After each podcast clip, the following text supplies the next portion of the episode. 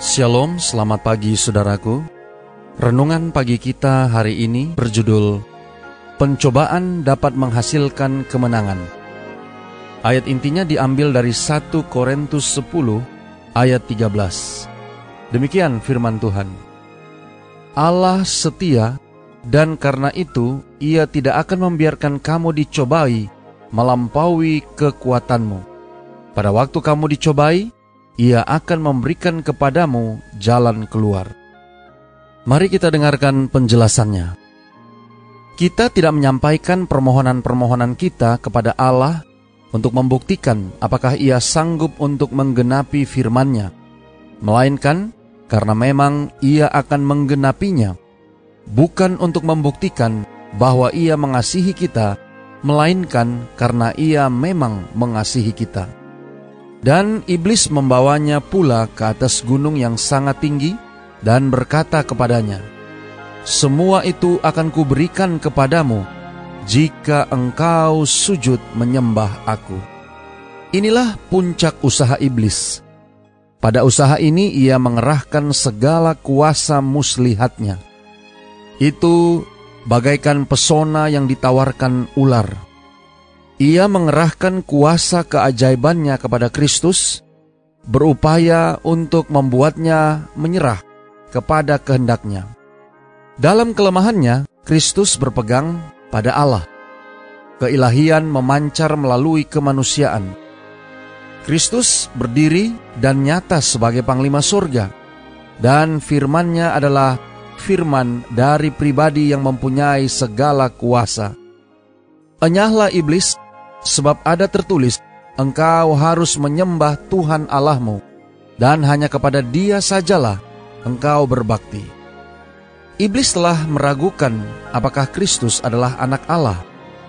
Ketika pada akhirnya ia diusir, ia telah membuktikan bahwa ia tidak dapat menyangkal hal itu. Ia tidak mempunyai kuasa untuk menolak perintah itu. Menggeliat oleh kehinaan dan kemarahannya, ia dipaksa untuk enyah dari hadapan penebus dunia ini. Kemenangan Kristus adalah sempurna, sama dengan sempurnanya kegagalan Adam.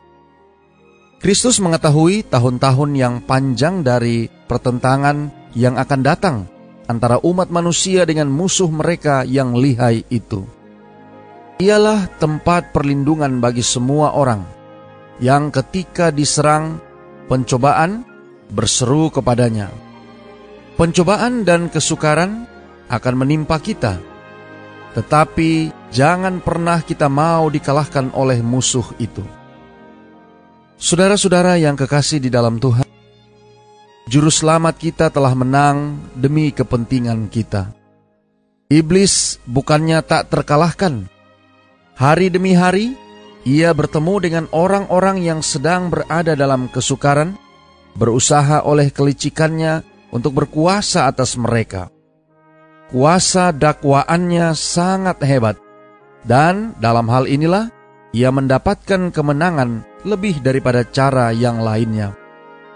Kristus telah dicobai, sehingga ia bisa mengetahui bagaimana cara menolong setiap jiwa yang akan dicobai setelah itu. Pencobaan bukan dosa, Dosa terjadi jika kita menyerah. Kepada jiwa yang percaya yang bersandar pada Yesus, pencobaan membawa kepada kemenangan serta kekuatan yang lebih besar. Kristus siap sedia mengampuni setiap orang yang datang kepadanya, mengakui dosa-dosa mereka. Syukur kepada Allah, kita mempunyai imam besar yang telah merasakan kelemahan-kelemahan kita, karena sebagaimana kita ia juga telah dicobai dalam segala hal. Kemenangan abadi halaman 282 dan 283. Doa kita hari ini. Bapa, terima kasih. Melalui renungan pagi ini, kami boleh mendapatkan satu hal yang penting, bagaimana cobaan dapat menghasilkan kemenangan. Terima kasih melalui renungan pagi ini kami boleh kembali diajarkan tentang pencobaan yang Yesus alami. Tolong kami hari ini Bapa, biarlah dengan pertolongan kuasa roh kudusmu, kami boleh dapat disanggupkan untuk belajar dari pengalaman Yesus dalam mengalahkan pencobaan melalui firman Tuhan. Dan biarlah kami boleh senantiasa datang ke hadapan Tuhan untuk mengaku segala dosa-dosa kami dan memohon pengampunan daripadamu. Terima kasih Bapa.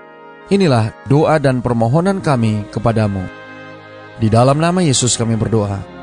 Amin.